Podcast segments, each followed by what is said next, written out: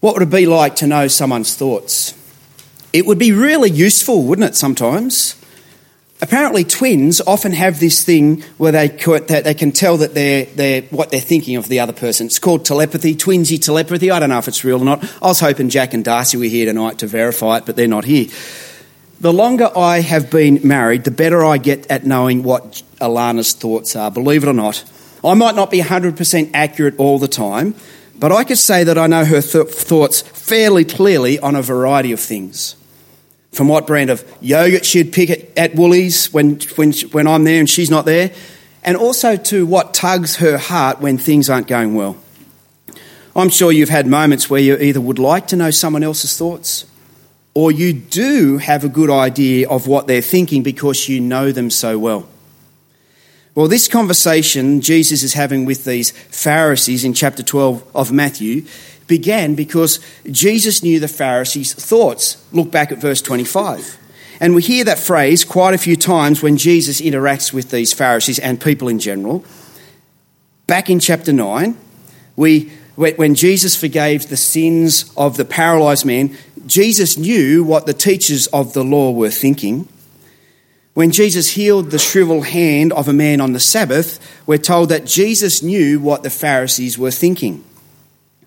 But today's passage is going to go one step further than that, and we're going to see that Jesus not only knows people's thoughts, he knows the condition of their heart. King Solomon was told both these truths back in his time. He was told that the Lord searches every heart and understands every desire and every thought. 1 Chronicles 28. And here is Jesus in the flesh, and he knows people's thoughts and he knows people's hearts. There's no hiding anything from Jesus, everything is laid bare. Are you ready for that truth? There's no hiding anything from Jesus not in your thoughts, not in your desires, not even in the recesses deep down in your heart. It's somewhat uncomfortable, isn't it? So strap yourself in. We're going to be looking at this passage, finishing off our series in Matthew. I'm going to pray before we do that. Would you join me in prayer? Dear Heavenly Father, we thank you so much that we can uh, open up the Bible, uh, that we can open up to see who you are and see who Jesus is.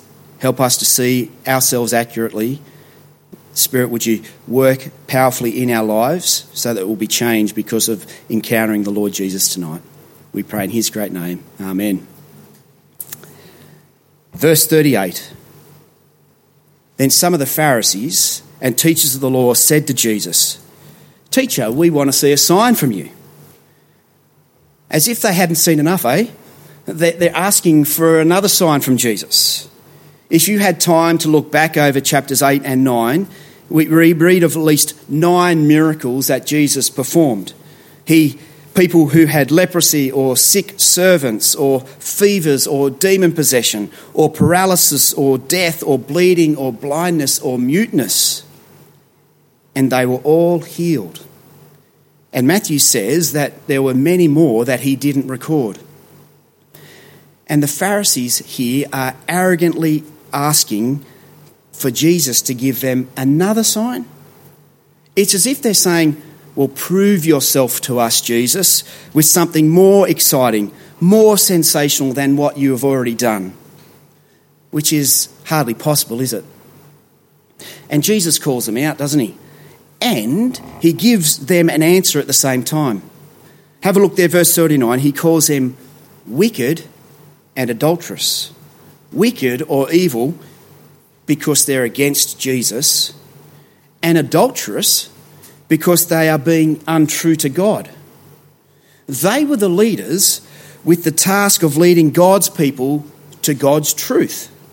And here they are rejecting God's truth, who is standing right in front of them, doing the miracles in front of them. Then he says, Yes, I, will give you one more sign. I'll give you the sign of Jonah, who was alive after three days inside a fish. Because we live on the other side of Jesus' death and resurrection, we know what Jesus meant about his resurrection, didn't we? That Jesus would be alive after three days, dead and buried in the grave. But do you think that even the resurrection would convince these Pharisees, that Jesus' resurrection would convince them? I, I don't think so. And, and Jesus knows it. He knows their hearts, and their hearts are hard. Jesus was going to go through an experience like Jonah's. He was going to go into the storm of God's judgment, even though he didn't deserve it. His time in the grave was going to save us from having to experience death and judgment in the grave. And yet, he would rise from the dead like Jonah returned from three days in the fish, which would prove that Jesus had ultimate power not only to bring forgiveness of sin, but also, over, uh, also showing that he had power over death for us. And would the leaders of God's people recognize Jesus as sent from God? Did they repent and acknowledge God's anointed one? Well, no, because their hearts were hardened. It's shocking, isn't it? And why is it so shocking? You might be thinking we should cut the Pharisees a little bit of slack here. But look at what Jesus says next. Look at verse 41. The men of Nineveh, who weren't Jews, who were not part of God's chosen people, who were a wicked and cruel nation, well, they will stand up at the judgment when it happens with this generation of the Pharisees and condemn them. For even the Ninevites repented at the preaching of Jonah. The pagan Ninevites saw the signs, they listened to Jonah's preaching and they repented, but these Pharisees won't. Then, verse 42 the queen of the south, who was again not a, a Jew, but a queen from Ethiopia, well, she will raise at she will raise uh, rise at the judgment with this generation of the Pharisees and condemn it again, for she came from the ends of the earth to listen to Solomon's wisdom. She saw the signs and recognized God, and the Pharisees won't. 1 Kings chapter 10 is a beautiful chapter to read for context. The Queen of the South, the Queen of Sheba, heard about Solomon and his connection with the Lord, so she came to test him with hard questions. He answered all of her questions, and she saw all of his wisdom, and it says she was overwhelmed. And she said in chapter 10, verse 6 of 1 Kings, uh, the, law, the, the report I have heard in my own country about your achievements and your wisdom is true, she says. But I did not believe these things until I came and saw them with my own eyes. Indeed, not even half was told me. In wisdom and wealth, you have far exceeded the report I heard. Praise be to the Lord your God, who has delighted in you and placed you on the throne of Israel. And she gave the king gold, spices, precious stones as a form of worship. Isn't that the response that the Pharisees should have to Jesus? Shouldn't they be saying, Praise be to God, the promised Messiah has come and he's doing all these miracles in front of us? Wouldn't that be how you would expect the shepherds of God's people to respond when the one sent from God arrives? But no, their hearts were hardened. On Judgment Day, both the Ninevites and the Queen of the South will stand up and condemn these Pharisees because they recognised God's word, repented, and worshipped.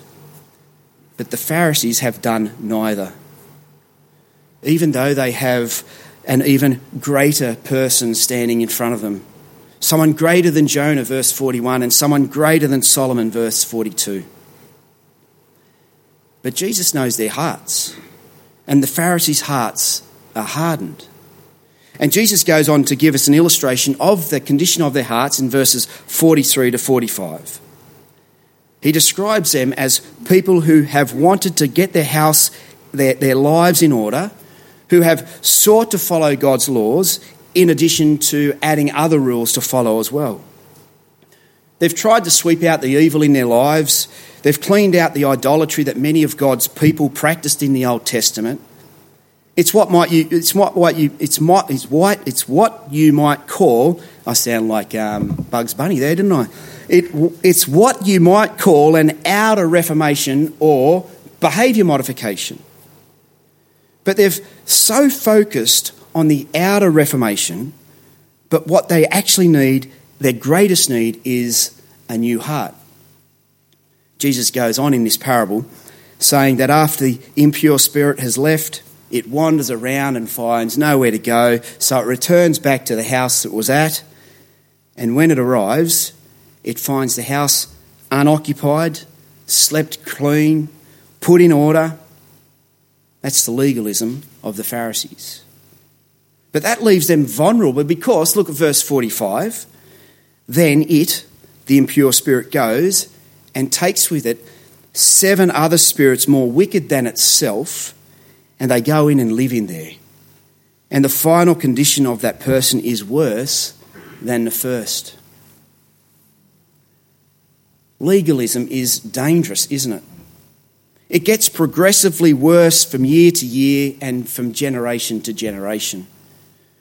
The more we convince ourselves that we can reform our lives, the more we work harder and harder to do it, yet it comes up empty every time because it's hopeless. It doesn't save you, it's not from God. Jesus would imply here that it's even demonic. It takes you further and further away from recognizing God and from receiving the gospel of grace. Well, so far we've heard that the Pharisees do not need a sign and they do not need empty and legalistic religion. So, what do they need then? Well, they need an intimate relationship which comes through an inner transformation, something on the inside. And what better picture to give than the picture of a family as we finish looking at verses 46 to 50. Verse 47 someone says to Jesus, Your mother and your brothers are standing outside wanting to speak with you. He replied to them, Who is my mother and who are my brothers? Pointing not to the Pharisees this time, but pointing to his disciples, he said, Here are my mother and my brothers. For whoever does the will of my Father in heaven is my brother and, and sister and mother. Without getting too hung up about whether Jesus was ignoring his blood family, what's Jesus really saying here? These Pharisees have an outward reformation. But what they need is an inner change. And that comes through a relationship as intimate as a family one. Jesus is inviting humanity in this passage to be his brother and sister. The capital Son of God is going to make it possible for us to be called small sons and daughters of God. That's pretty amazing, isn't it? We're probably so familiar with the words that we're not amazed by it anymore. When we come to God through Jesus the Son, we're given a new heart we're given a place in the family of God that we could never earn or deserve. And we're given an inner transformation. What an invitation that Jesus knows our heart. The question is how's your heart? Maybe Jesus, knows it better than you, and, and you should pray that God would reveal the health of your heart to yourself, to you, that He would reveal it to you. Is your life an outer reformation? Is it about behaviour modification? Being reformed by your own work? Maybe you've emptied out your sinful behaviour, but legalism has crept in. Or has your life experienced an inner transformation? Transformed by the work of the Spirit of Jesus, welcomed into the family of God, and given a brand new soft heart. Jesus knows our thoughts, but more than that, Jesus knows our hearts. He knew that these Pharisees didn't need another sign. They'd get one when he rose from the dead, but even then, they wouldn't recognize Jesus for who he is because they had hard hearts. What they needed and what we need is an intimate relationship that can transform us from the inside and give us a new heart. You might be someone who's attended church for more years than I've been alive. You might be someone who's given more money and more time and more lip service to God than all of the rest of us combined. But do you have an intimate family relationship with God through His Son? Have you given up trying to reform your own life? Have you bowed down to the message and the wisdom of God, like the Ninevites and the, and the Queen of the South did? Many of you will know John Stott, the author and theologian. Let me read what he said about the work of God in his life. He said, Intellectually speaking, I had believed in Jesus all my life on the other side of the door, so just over there, just out of reach. I had regularly struggled to say my prayers through the keyhole, just a little bit of access. I'd even pushed a few pennies under the door in a vain attempt to pacify him. I'd been baptised, yes, and confirmed as well, card carrying Anglican. I went to church, read my Bible, had high ideals, and tried to be good and do good. But all the time, often without realising it, I was holding Christ at arm's length and keeping him outside. I'm profoundly grateful to him for enabling me to open the door. Looking back, now over more than 50 years, he says, I realised that the, that, that the simple step had, that, that simple step had changed his entire direction, his course and quality of life. This passage reveals Jesus to us as a greater prophet than Jonah, a wiser king than Solomon, an elder brother, even. Is he that for you? Have you repented like the Ninevites because you're aware of his great message of salvation? Have you worshipped because you're aware of his mighty power? Have you recognized who Jesus really is because of his clear signs and his clearest sign of all, his death and resurrection and triumphant ascension to heaven? If you have, at the judgment, Jesus will say of you, Here are my mother and my brother and my sisters. For whoever does the will of my Father in heaven is my brother and my sister and my mother. You see, none of us need more signs than what we have recorded in the Bible. None of us need empty religion without a reformation.